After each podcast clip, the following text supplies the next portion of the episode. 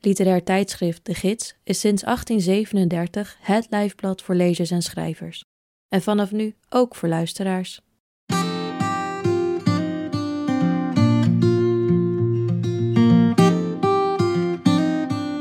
Je luistert naar Sprekende Letteren, een podcast van literair tijdschrift De Gids, met in elke aflevering een verhaal, essay of poëzie voorgelezen door de schrijver of dichter zelf.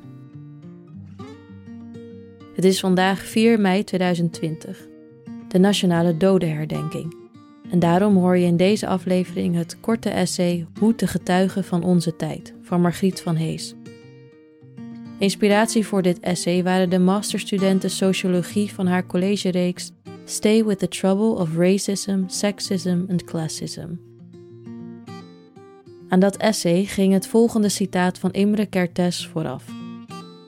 I regard as kitsch any representation of the Holocaust that is incapable of understanding or unwilling to understand the organic connection between our own civilization and the very possibility of the Holocaust.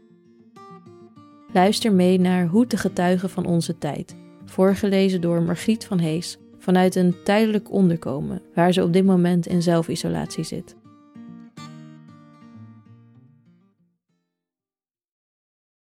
Hoe te getuigen van onze tijd. Waarom stond er in hemelsnaam een ziekenhuis in de moordfabriek in Boegenwald? Nog decennia lang was de Hongaarse schrijver en Shoah-overlever Imre Kertész daarover gedesoriënteerd. Hoe was dit mogelijk? De 14-jarige Kertész was in 1944 in Budapest gearresteerd opgesloten en in een afgesloten trein met vreemden naar Auschwitz gedeporteerd. Een rafelige jongen in grijs gestreepte pyjama deed daar vanaf het perron de wagondeuren open en siste een paar keer sextin.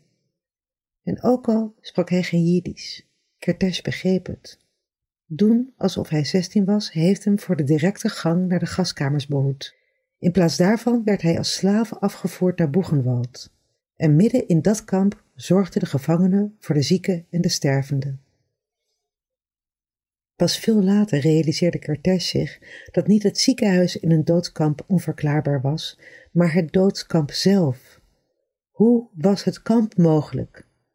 En juist de mogelijkheid van het kamp maakte volgens Kertész elke absurditeit denkbaar.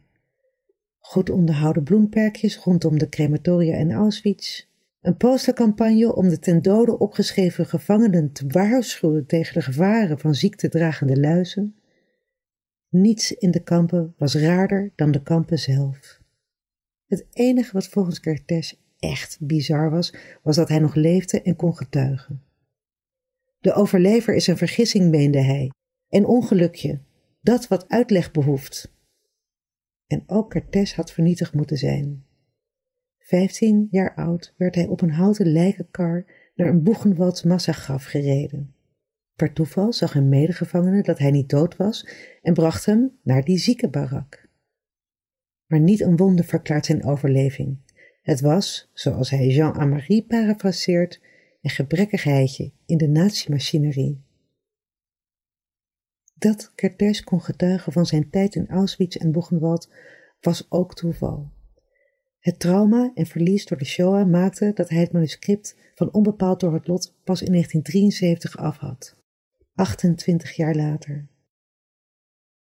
Het communistisch Kadar-regime liet 5000 exemplaren drukken, die binnen drie weken weer werden vernietigd. Maar eind de jaren 80 bleek er toch een klein lezerspubliek diep onder de indruk en de Engelse vertaling in 1992 leidde tot de Nobelprijs voor literatuur in 2002. Imre Kertész werd dus tegen de keer getuige van zijn tijd. De Italiaanse filosoof Giorgio Agamben noemt het getuigen van de nazimachinerie Levi's paradox, naar de Italiaanse schrijver en overlever Primo Levi. De overlevenden hebben immers de gaskamers niet van binnen gezien en zijn dus onvolledige getuigen. De volledige getuige is namelijk alleen diegene die ook getuige was van de moord op hem of haarzelf.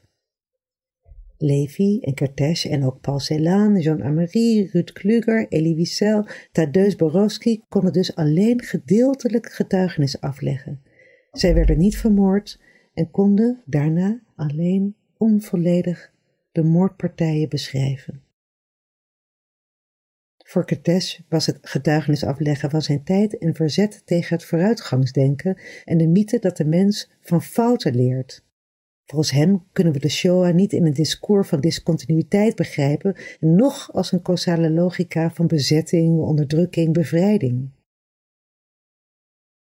De genocide van de nazi's op de Joden, Roma, Sinti, homoseksuelen, lesbiennes, Polen, Serviërs, gehandicapten en dissidenten was geen onderbreking van de vooruitgang van de mensheid. Het is de mensheid.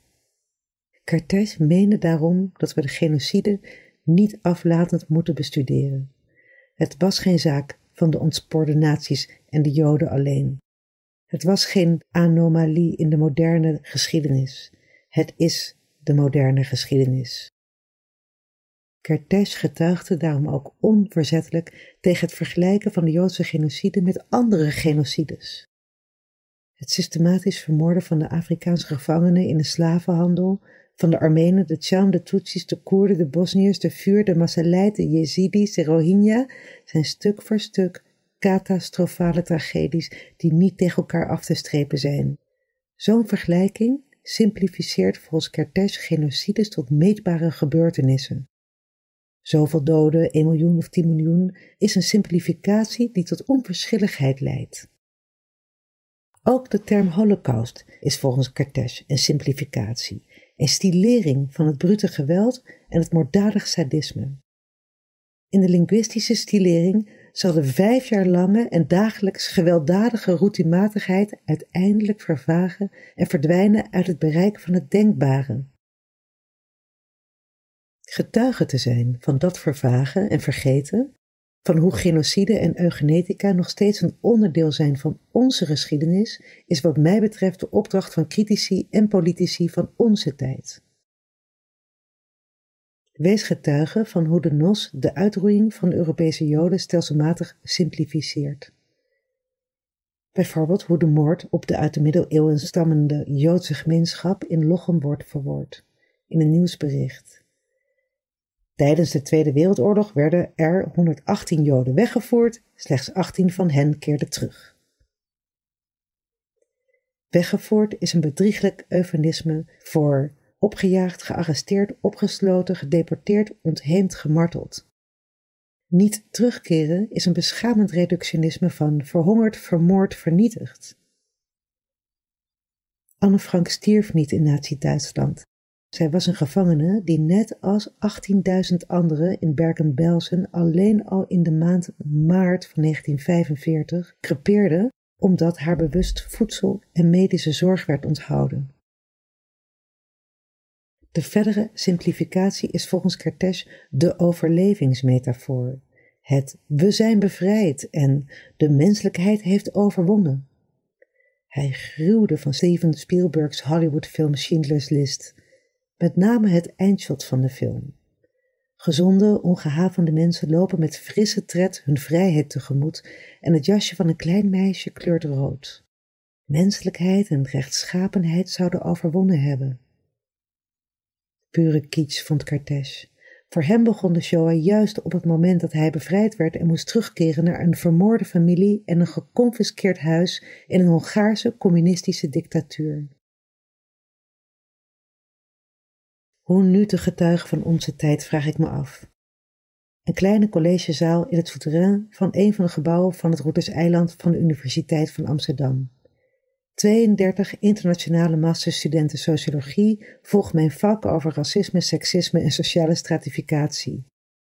32 studenten onder wie vijf onvolledige getuigen van vier genocides en nog eens twee getuigen van onderdrukkende regimes. Hoe zouden deze studenten getuigen van onze tijd? Amra vertelt hoe haar ouders de Bosnische genocide ontvluchten. Margitsen praat niet over hoe haar familie ontheemd, opgejaagd vanuit Koerdistan Londen bereikte. Sandrine krijgt haar onderzoek naar trauma bij de tweede generatie getuigen van de genocide op de Tutsis in Rwanda niet op papier. Haar blik en gedachten dwalen af. Adar's Nederlandse grootmoeder vluchtte na de Shoah naar Israël. Haar vaders familie vluchtte vanuit Jemen. Adar zelf verruilde het voor haar beklemmende Tel Aviv voor Berlijn. Matties verbaast zich over de maandagprotesten van neonazies in zijn Duitse geboortestad Dresden. Daris heeft het Turkse politiegeweld gevoeld tijdens de protesten tegen het regime van Erdogan.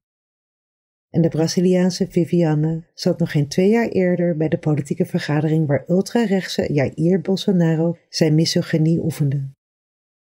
Christina onderzoekt de eugenetische gezinsplanning van het Orbán-regime in haar Hongarije. Hoe kunnen zij getuigen van onze tijd? Waarvan getuigt de door extreem rechts gehate intellectueel, student, vrouw, migrant, etnische minderheid, lesbienne of homo in onze tijd?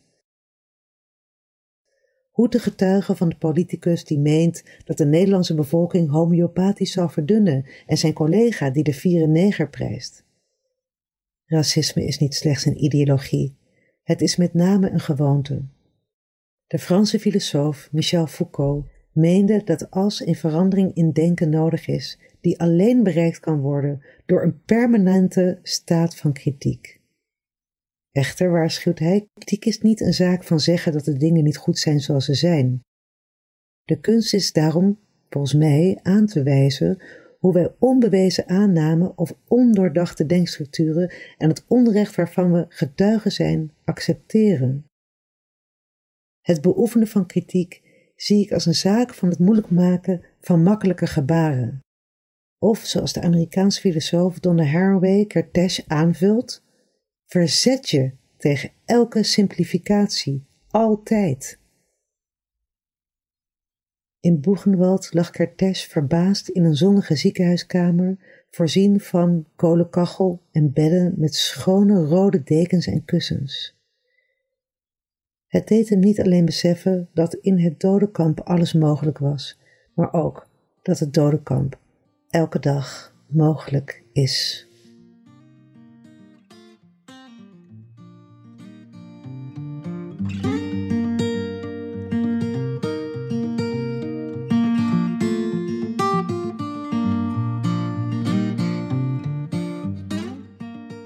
Margriet van Hees met haar essay Hoe te getuigen van onze tijd.